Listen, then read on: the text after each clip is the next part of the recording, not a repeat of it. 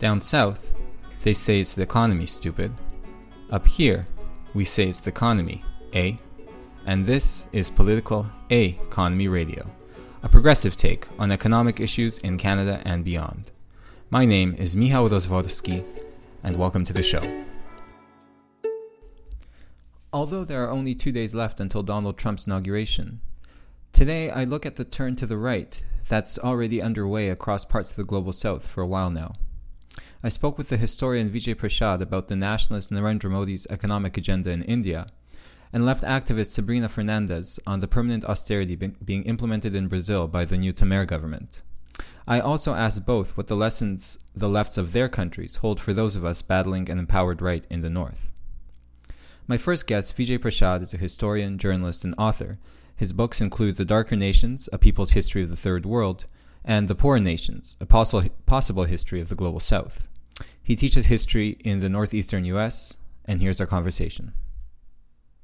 Well, basically, let's start But before getting to to some of the broader questions about the political economy of India. Um, I mean, there was there was this recent decision where the Indian government, uh, led by Narendra Modi, withdrew basically a majority of the cash in circulation in India in also roughly kind of one fell swoop. Um, this process is called demonetization. It's been widely criticized in India, um, and it seems from many quarters, really, not just the left.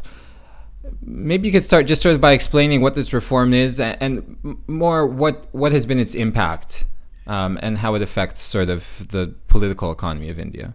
Well, it's a stunning thing. You know, on November 8th of 2016, uh, almost from nowhere, the Prime Minister Narendra Modi and his cabinet basically declared that two uh, legal tenders, two kinds of notes, were suddenly going to be made illegal. And that was the 500 rupee note and the 1000 rupee note. And now, just some context on these notes themselves.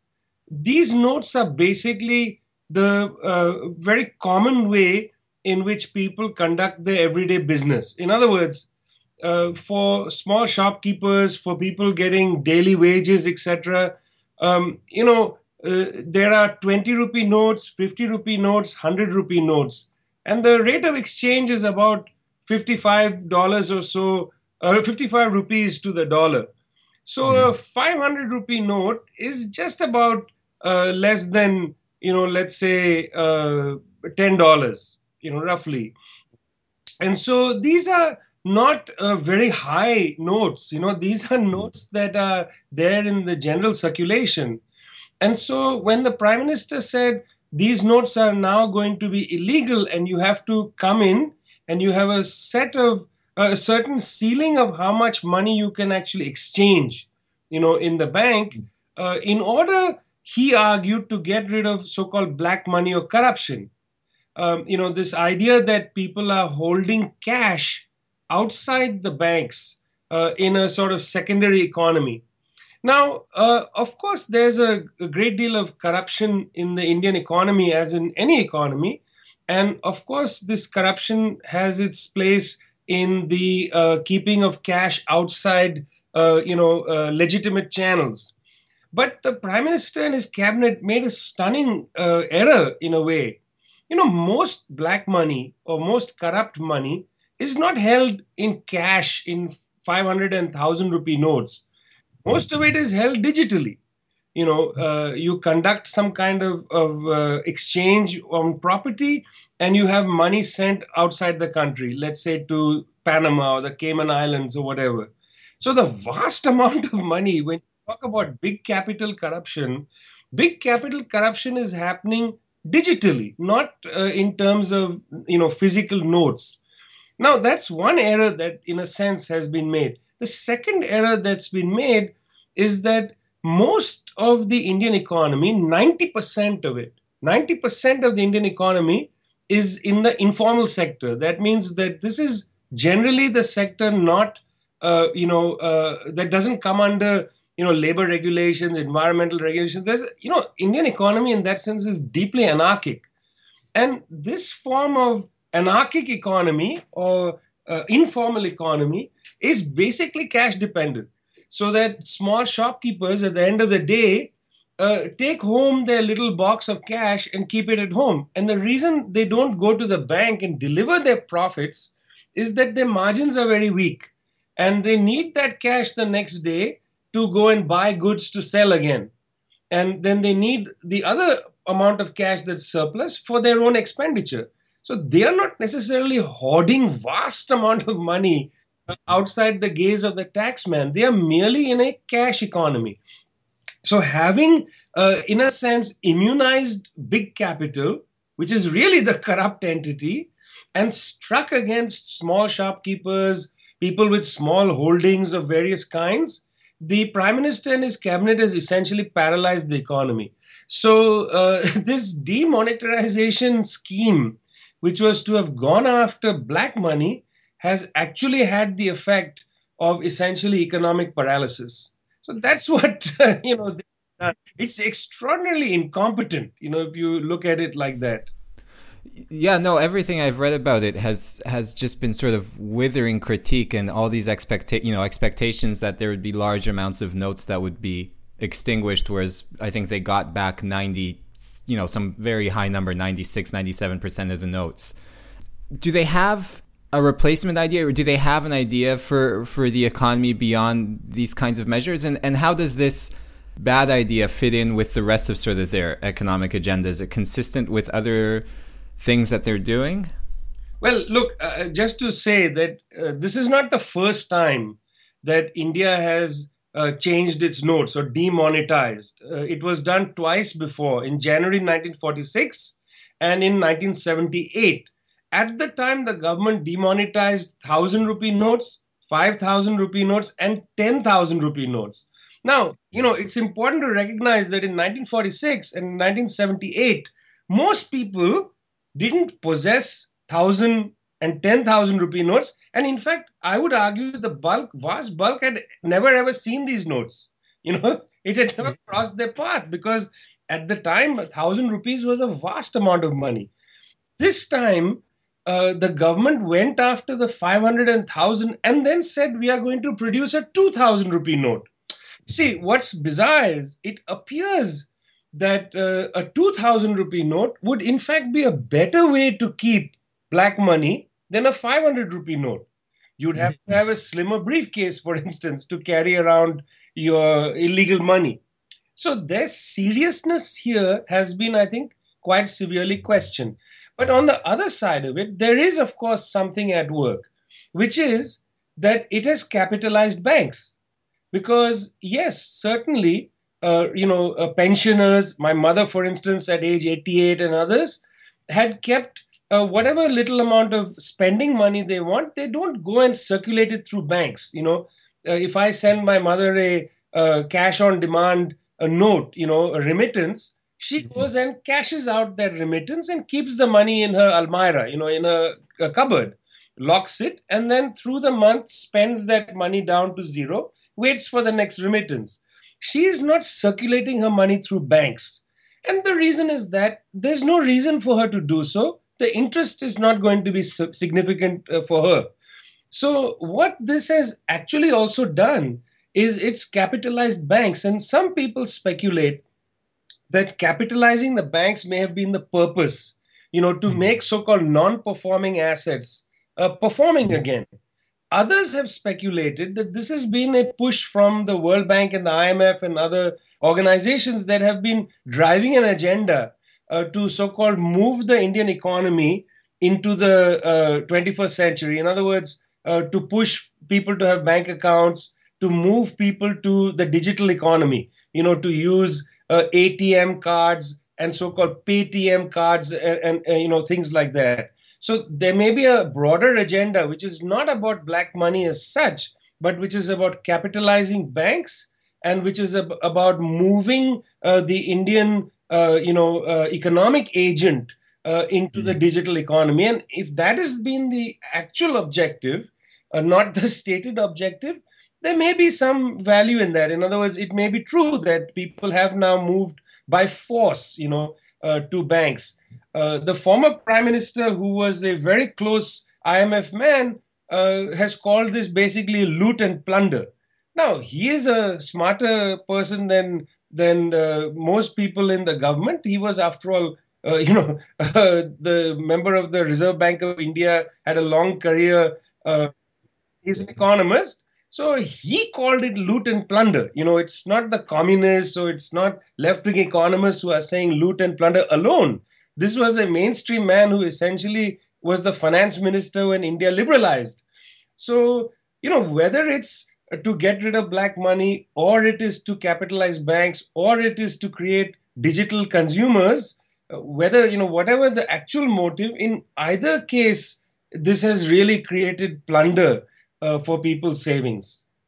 And you, you mentioned the World Bank and the IMF and the sort of, you know, bigger, bigger picture kind of economic agenda. I feel that in most of the media reports around India for the last while, they're generally sort of scarce in the West, but most of them are really focused on, um, you know, religious tensions, the BJP as a kind of ethno nationalist or, or religious nationalist kind of kind of force, and we don't really hear much about their economic agenda and, and, and the sort of economic transformations and whether these are continuing getting worse. Maybe speak about speak about that, and again, yeah, how this fits into the a broader picture because it seems like it seems like we basically don't hear about India's economy much. Well, you know, uh, it's a good reason. I mean, in a sense, the uh, other things crowd out economic news. In other words, uh, news of violence or the government going after people, or in fact, uh, you know, what uh, uh, goes by the name of democracy, meaning non-stop elections. Uh, these crowd out economic news. That's one issue. Secondly, of course, as you know, economic news is considered quite boring and is basically relegated to, sadly, relegated to the financial pages, um, which has its own agenda and its own kind of uh, propagandic categories. Uh, they are interested in growth rates and they are interested in so called reform, and their categories uh, don't actually give you a sense of economic life. Uh, they give you a sense of whether India is a worthwhile place to invest in. You know, so it's a completely different ideological framework. So in that sense, we don't get a good story, for instance, on the social impact of economic policy, you know, in the news pages. I mean, you know, if it if it all it appears in the the business pages, you might get something that talks about, say, wage loss, uh, you know, uh, to uh, hundreds of thousands of agricultural laborers, casual labor, you know, and this wage loss will have an impact on something which has an impact on the stock market. You know, in in that regard, you might get some news. So the question of um, you know how things are going in India uh, has to begin in agricultural uh, sector. Um, it has to begin in the countryside you see, the financial pages are very interested in what's happening in cities because uh, cities is where the financial action is, and it's where uh, you get to see um, the growth rates, uh, you know, engines. In other words, real estate, where malls are constructed, or for instance, in um, certain kind of commodity purchases like cars and such like. So they uh, concentrate a great deal on the urban sector. If you look in the rural sector, uh, there is a very, uh, I think, troubling, uh, you know, um, issue here. Uh, we have seen over the course of the last five years, in fact, the last 25 years, but in the last five years, quite severely, we have seen that, you know, work days have declined in rural areas. In other words, there is basically unemployment. we've seen that nutrition rates are going down. Um, there have been studies that have shown that bodies are changing. In other words, over the last 25 years of you know of so-called liberalization, uh, uh, people from farming backgrounds, landless workers, etc., um, we are seeing a decline in in their basic body. You know, I mean, that's mm. where history is written in height, uh, in body fat, things like that. In other words, people are basically cannibalizing themselves, uh, unable to to eat properly, uh, unable to thrive. Uh, we're seeing in some states some troubling indicators in terms of literacy, uh, perhaps a step back. Uh, we are seeing, uh, and I, I, mentioned nutrition, we're seeing about maybe uh, close to 600,000 pregnant women and almost 500,000 nursing mothers in dire need of nutrition. You know, this was a government study. Uh, you know, 600,000 pregnant women in dire need of nutrition. By the way, I would just like to put that in context. That's about the number of people killed um, in Syria. You know, uh, so uh, these are pregnant women who are in dire need of nutrition. This means that their children will be born uh, with malnutrition, um, which means we'll have a generational problem in the body. You know, that's why I emphasize the body.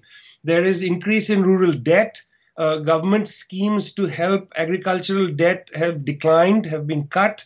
Uh, we see that when uh, there is, uh, you know, uh, the harvest comes in, uh, price supports have basically damaged, have been damaged. There's been roughly a 70% drop in prices. So what's happening is in many places, farmers are abandoning basically their standing crops of things like even tomatoes which uh, you know you'd imagine have a high price at the market but they have a low price at the field and that gap is because of a certain kind of commercialized agriculture promoted by the government uh, by actually suppressing the field price and allowing free markets at the market price. And this gap between the suppressed field price and the increased market price of course creates inflation for consumers. But it allows you know this uh, commercialized agriculture to thrive. So i mean you know if you look seriously at the rural areas that's where you get i think the real picture of uh, how people are suffering. Seven um, a mckinsey study again not by a left wing economist or anything a mckinsey study showed that about 760 let's say 700 million indians live in a condition of deprivation. You know th- that's just a stunning number that half the indian population lives in deprivation and this is 25 years after so-called liberalization or the reforms. The other thing i wanted to ask i mean where is there is there widespread resistance to this to the liberalization agenda especially as it you know goes into its second third third decade? We saw the other piece of news that came out of india recently was that enormous strike um, which is you know largest strike in history, and you hear about this one big upsurge, but again, it's kind of decontextualized. Where where did that come from? What is the kind of resistance from the trade unions to this government's agenda or to the liberalization agenda in general? And is is it actually sort of ramping up? Is there is there real social force behind it? Well, you know, um, it's become a complicated thing, and this is a very, uh, I think, important piece of the conversation. Over the course of the last maybe 10 years, the trade union movement in India has mobilized this annual general strike. And it's a general strike against liberalization. Initially, uh, it was quite defensive in its orientation. So one saw trade unions basically fighting against retrenchment, against uh, you know cuts in wages, uh, and things like that. Then, over the course uh, of this 10 year period, I think there's been a very substantial recognition by the trade unions that given that, as I said, 90% of the economy is in, in the informal sector, the informal sector's issues have to be raised by the trade union movement, and the trade union movement has to put much more emphasis into its work building bridges with the informal sector. Now, it's important to uh, mention that when I say informal sector, this doesn't mean they are not in trade unions. You know, some of the strongest or mo- most intelligent trade unions in India today are unions, for instance, of so called Anganwadi workers. These are workers who work in creches, you know, basically what you'd consider daycare workers. You know, they take care of people's children. Uh, then there are, uh, tra- you know, unions of, of women who provide daily meals you know, uh, various social service unions. You see, it's interesting. Moment you liberalize uh, the economy, and you have, and the government withdraws from social support, all kinds of social support networks have to be provided in a place like India by the government. In other words, charity is not going to fill the gap. You know, you don't have that kind of uh, scale.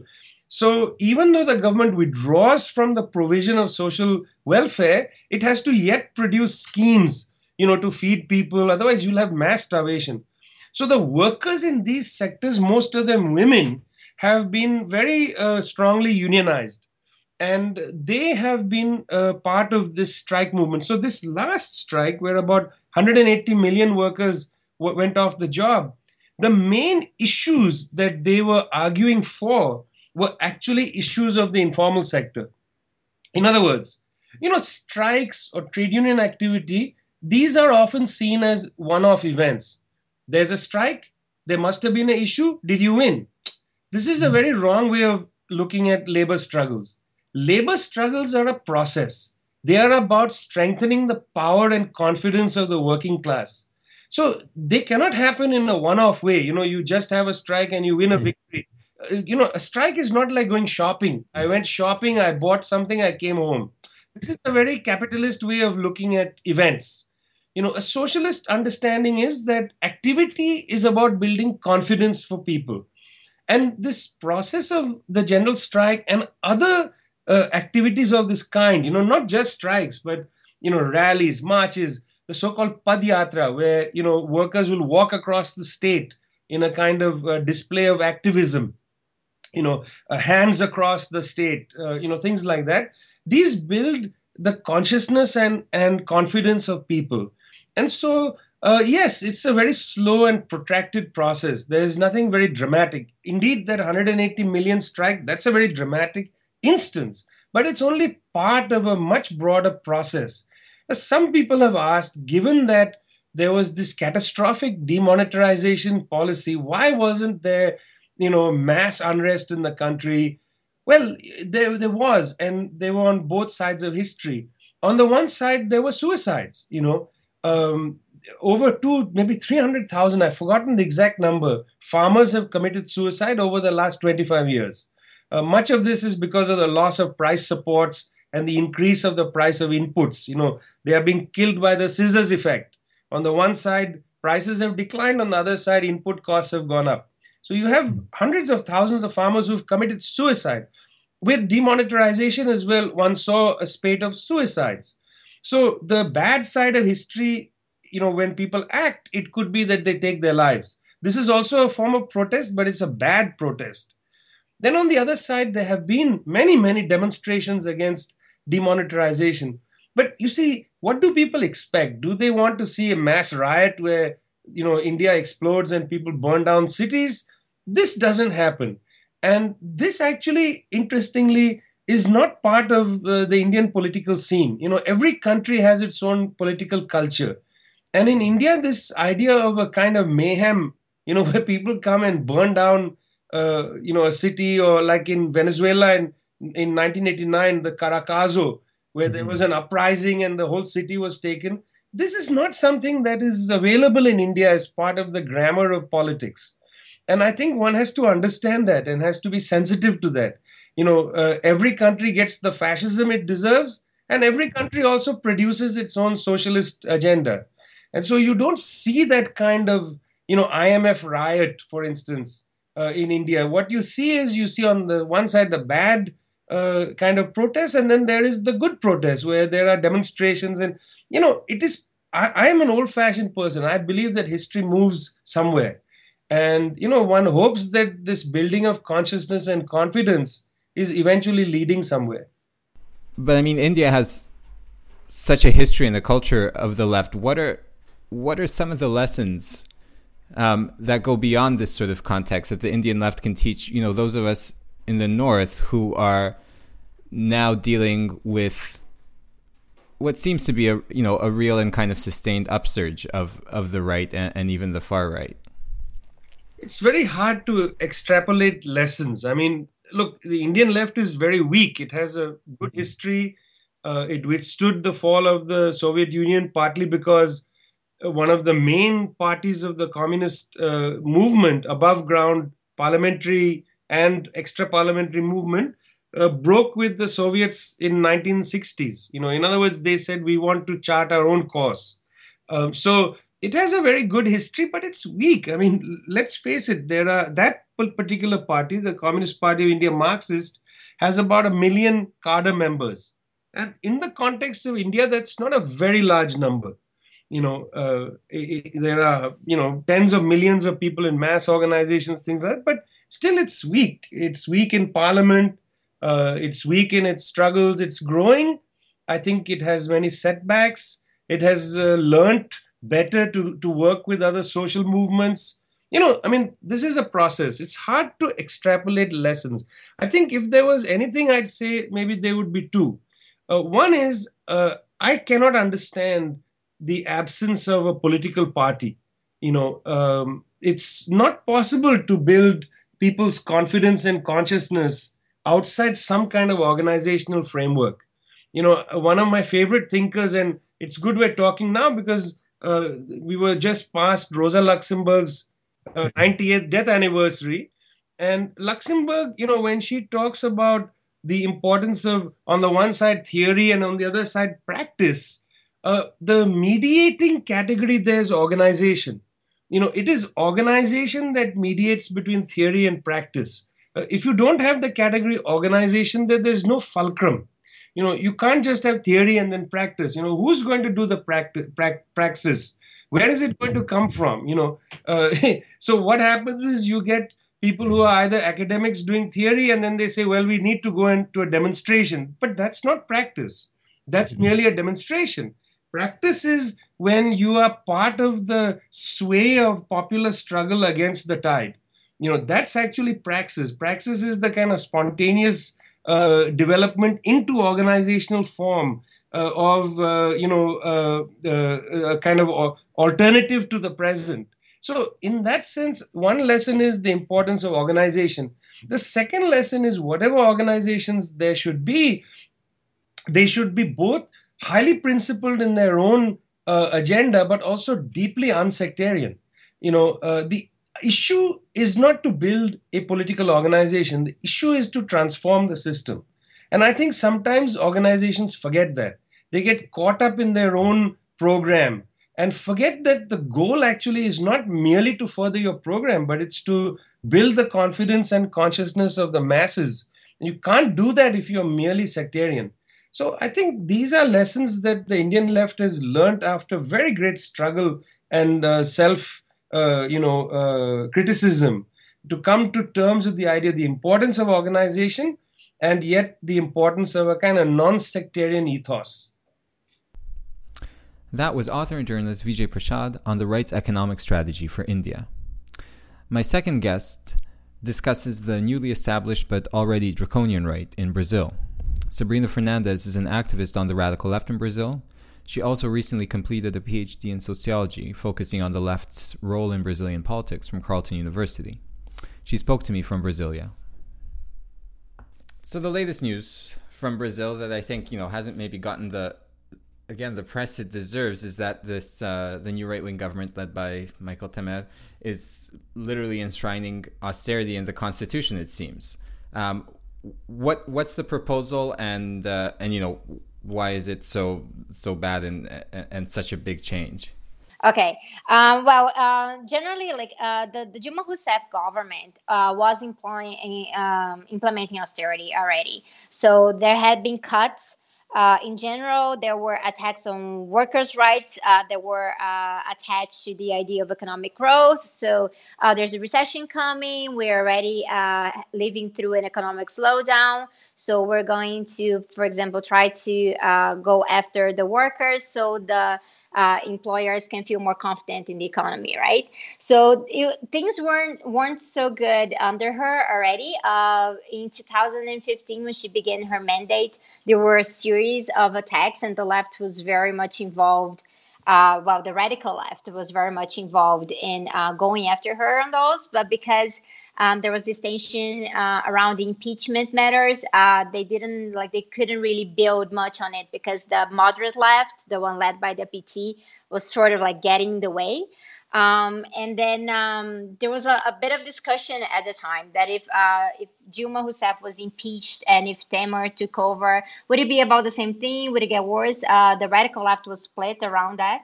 And uh, well, turns out uh, a lot. There's consensus right now that things have really, really gotten much worse than they were uh, under Rousseff, um, because Temer has um, is being bolder in terms of his proposals. He's not only um, uh, making general cuts across the board, but he's also making more concessions to the elite.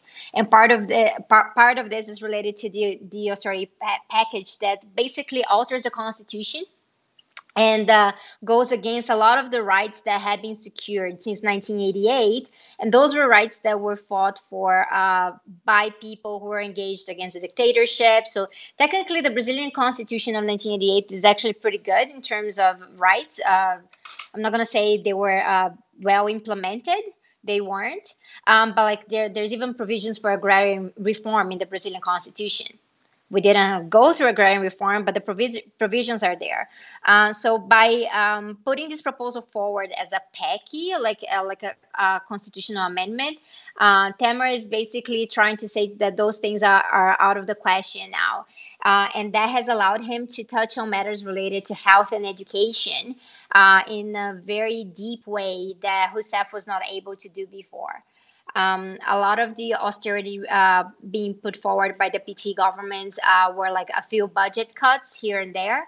Um, but at the same time, they will be allocating money to other matters, such as um, uh, exchange programs for uh, university students at the undergraduate level, a few uh, fellowships, and things like that. And now Temer is going even after those. Uh, there's been recent cuts to research fellowships and scholarships uh, uh, through the budget law for this year.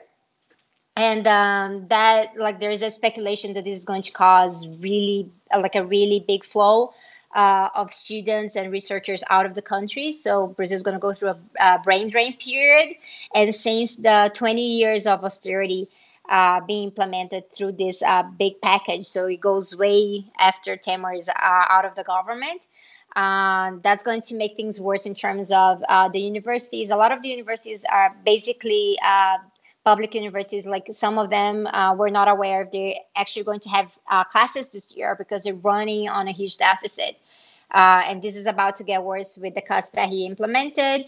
Um, there are cuts related uh, to healthcare. There are also uh, part of how, for example, the Ministry of Health, appointed by Temer, is a big friend of the private healthcare plans. So um, there's uh, this idea that like if you're going to remove uh, more and more funds from the public system, people are just going to uh, migrate back into the private system, and it, it's working. Like it has worked so far in terms of uh, healthcare in Brazil. Almost everyone who can can afford a little bit of pro- private healthcare, they're going to go for it, and it, uh, it's about to get worse now. Is that the same in education as well? Is there a movement towards something like you know charter schools or private schools or anything like that in Brazil? And the same thing with uh, with healthcare. Is it uh, is it looking like a big sort of privatization agenda?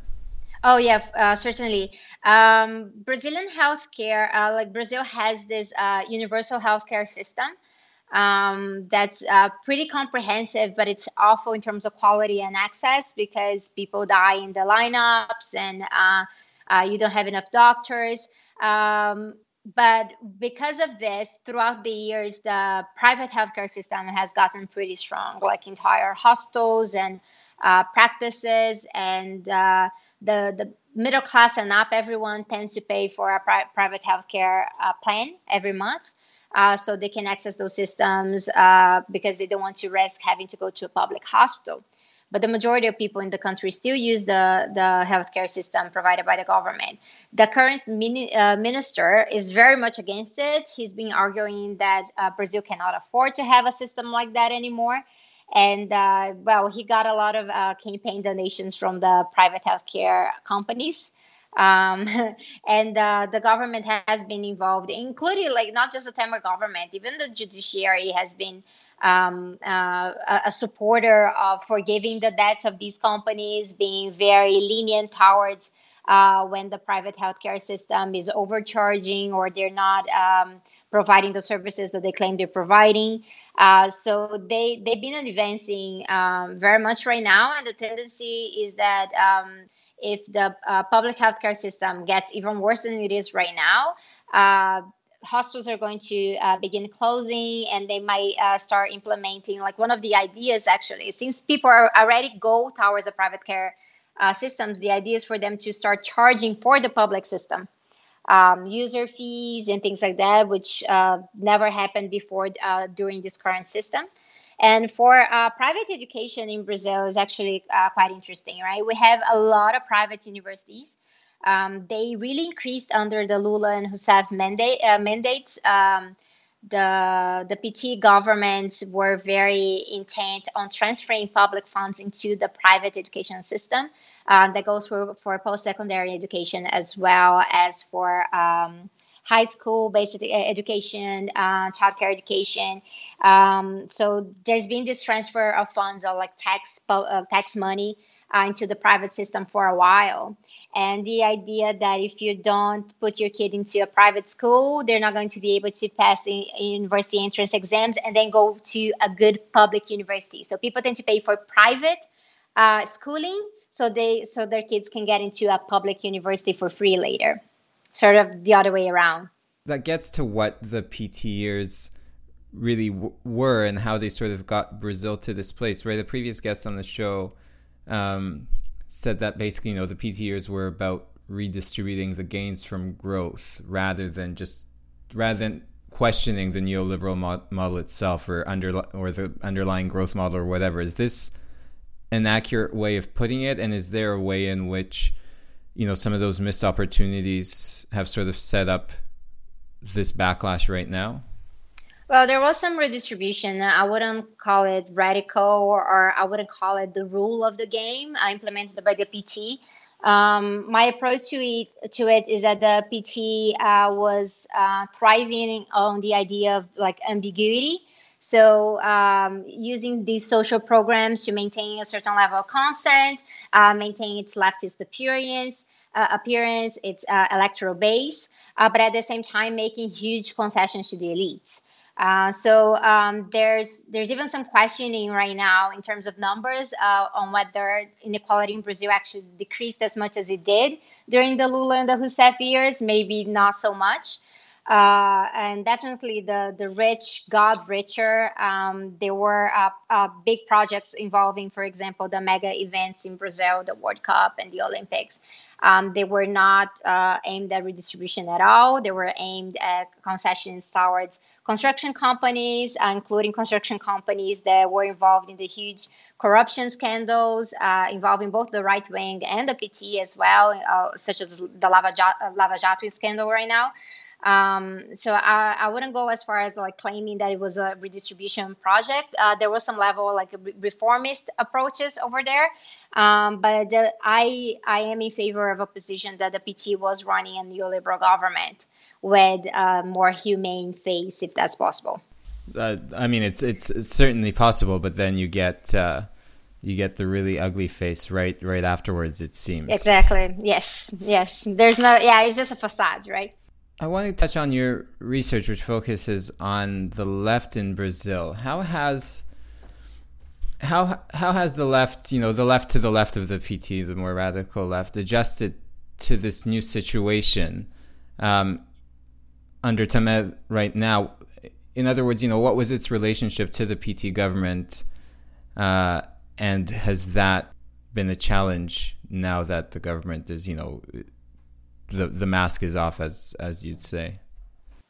Well, it's complicated. The majority of the radical left in Brazil was born out of the PT and started breaking away uh, the more uh, moderate the PT became.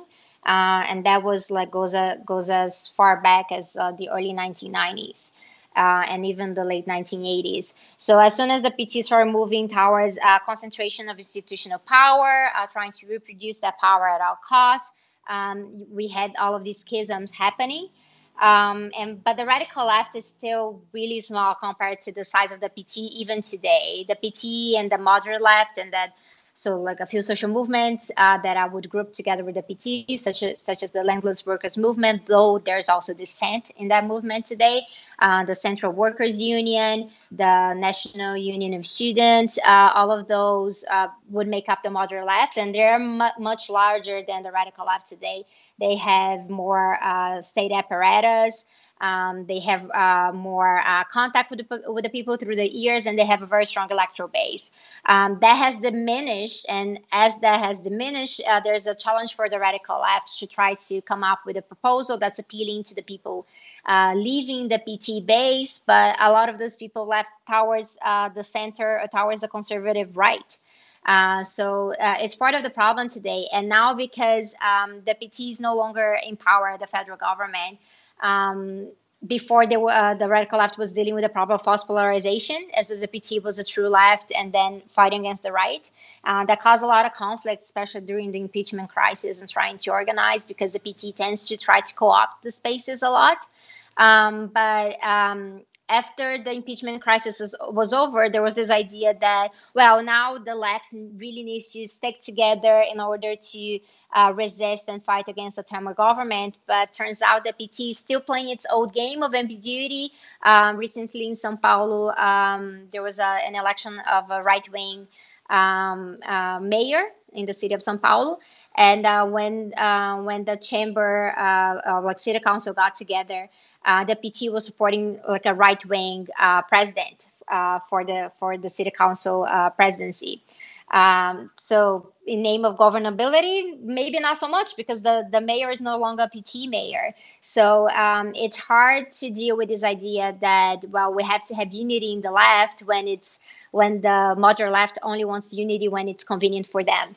So the radical left has come up with a new uh, new approach uh, to showing itself as a more authentic left, but also trying to communicate to people what it means to be left, because the anti uh, petismo, the anti-workers' party sent- sentiment, also affected the radical left as anti-leftism, and that's very strong right now. In general, how strong is the position of the Temer government right now in terms of popular support. And I mean, for a long time, it seemed to be kind of shaky. Everyone's sort of implicated in corruption, but it seems like it's being able to implement these constitutional changes. Uh, is it does it have a chance of sort of sustaining itself, and is that partly because of this sort of popular sentiment where, you know, opposition to the PT government became a kind of opposition to to the left in general? Yes, it's complicated because um, the the content of all of the like the major anti-corruption protests, demonstrations, and all sort of outcry around corruption in Brazil uh, had this very strong anti-leftist sentiment around it. Um, so, uh, because the right has been able to manipulate dissent around corruption, it means that the corruption scandals that Temer was involved that could have led to his impeachment are not really going forward. Also, Temer has the Chamber Deputies and the Senate on his side. Uh, he definitely has the, the Supreme Court on his side. He was just traveling with one of the Supreme Court uh, justices the other day. Um, so there's no, uh, we shouldn't think that uh, the even though there's like three powers in Brazil, the legislative, the executive, and the judiciary, they're definitely not impartial powers. They've been on his side, and that helps him uh, go through it, as well as the media that's always trying to uh, muffle uh, any any uh, sounds related to uh, the corruption of the Temer government. And like in fact, like Temer is not uh, eligible for running for government again for another eight years. Uh, so that that's quite ironic, but that's what's happening right now. And in general, the radical left has had like a hard time dealing with this because it's it's calling for like a, a like a Temer out campaign but it's not really resonating with the people as much as they thought they would. There's a huge level of apathy. People are tired of it, but they're also in turn uh, they're also kind of disillusioned with the political situation. Like everyone is stealing from the people anyway, so like, well, what's the difference? And but uh, also that idea related to the anti-petismo that well, Dilma was worse, even though she wasn't implicated in scandals like this at all. Um, so there's a uh, there's a manipulation consent that's very strong, and it's hard to penetrate through that because the right wing has been able to mobilize depoliticization in its, in its favor. You know, if you're saying there's apathy, or if people are saying it's all the same, it doesn't matter. Does that mean you have to really reorient your strategy towards something that's you know maybe not just this slogan versus that one or what have you, like yes. into a different kind of politics? No, I can see that. I wouldn't say, um, even though there are some tendencies in Brazil to think that, uh, like, if at the ma- macro political scale things are so bad, maybe we should focus into more like localist approaches. Um, those are more at the margins of like of the radical left right now. A lot of the push right now is uh, to return to the roots of base building, reconnecting with the people uh, at their more, most basic struggles. In terms of workers' rights, uh, one of those being uh, like one of the uh, uh, most important rights where the radical left has been able to connect with people right now is housing rights. We have a huge urban crisis in Brazil in terms of public transportation and access to housing. Um, so, like, it's no surprise that the homeless workers movement has been a huge leader for the radical left. It maintains a few uh, bridges open with the moderate left as well, uh, but it's definitely a leader of the radical left, and that that has helped uh, them connect a bit more. Even though they're also attacked, like the the leader of like the national leader of the homeless workers movement, Guilherme Boulos, was arrested yesterday uh, during a negotiation to avoid an eviction of 700 families. Um, uh, so there's a criminalization of social movement uh, that started uh, in the PT government uh, and is going further now with, with the Temer government uh, that uh, is preventing the radical left from connecting.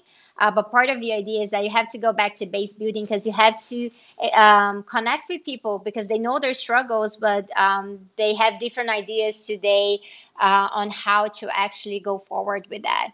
Yeah, and and maybe very last thing, which I asked, I had Vijay Prashad on talking about India, and I asked him this as well. I mean, it's a very different context, but in in some ways, what what are some of the lessons that sort of the you know maybe the northern left can learn from Brazil's experience, or more like, do you see some similar some similarities between what's happening to the PT and sort of what's happening to social democratic parties in in the global north and in other parts of the world? And are there lessons in how the left relates to social democracy coming out of um, Brazil's experience? Well, certainly. Um, the main lesson would be the concessions don't pay off. Um, the premise behind the PT was uh, the strategy called like the tweezer strategy that you could grow uh, with the people in the popular side and you could grow institutionally. And with that, you could go forward towards eventually like a, a revolutionary moment, uh, building the proper correlation of forces for that. And the PT got completely out of hand in the institutional side. So when there's a, a over like over prioritization of that um, it's not going to pay off because what happens to the pt is that it held on to for uh, four presidential mandates um, but it it's um, you know partially destroyed right now. We couldn't really elect mayors in any of the main cities of the country uh, in the last election. Uh, it's suffering from like anti-leftism uh, and it was involved in demobilizing a lot of important struggles only to maintain itself in power. Um, so um, there's a discussion around that. But at the same time we have to consider you know um, it's also important to have some level of institutional uh, power. The radical left has been engaging these discussions right now. They're already thinking uh, of the elections for 2018 uh, because uh, it is a problem. We've seen how much uh, uh, damage can be done if you have a very uh, austerity prone right wing government. Uh, in power right now. So it's about striking that balance. That's really odd, but also striking that balance in conjunction with the people, not just creating these strategies from a vanguardist position. So I think there are lessons to be learned uh, both um, what happened with the PT, but also the struggle of a very fragmented radical left in Brazil right now. That was activist and academic Sabrina Fernandes on Brazil's turn to the right. That's all for this week. Talk again soon.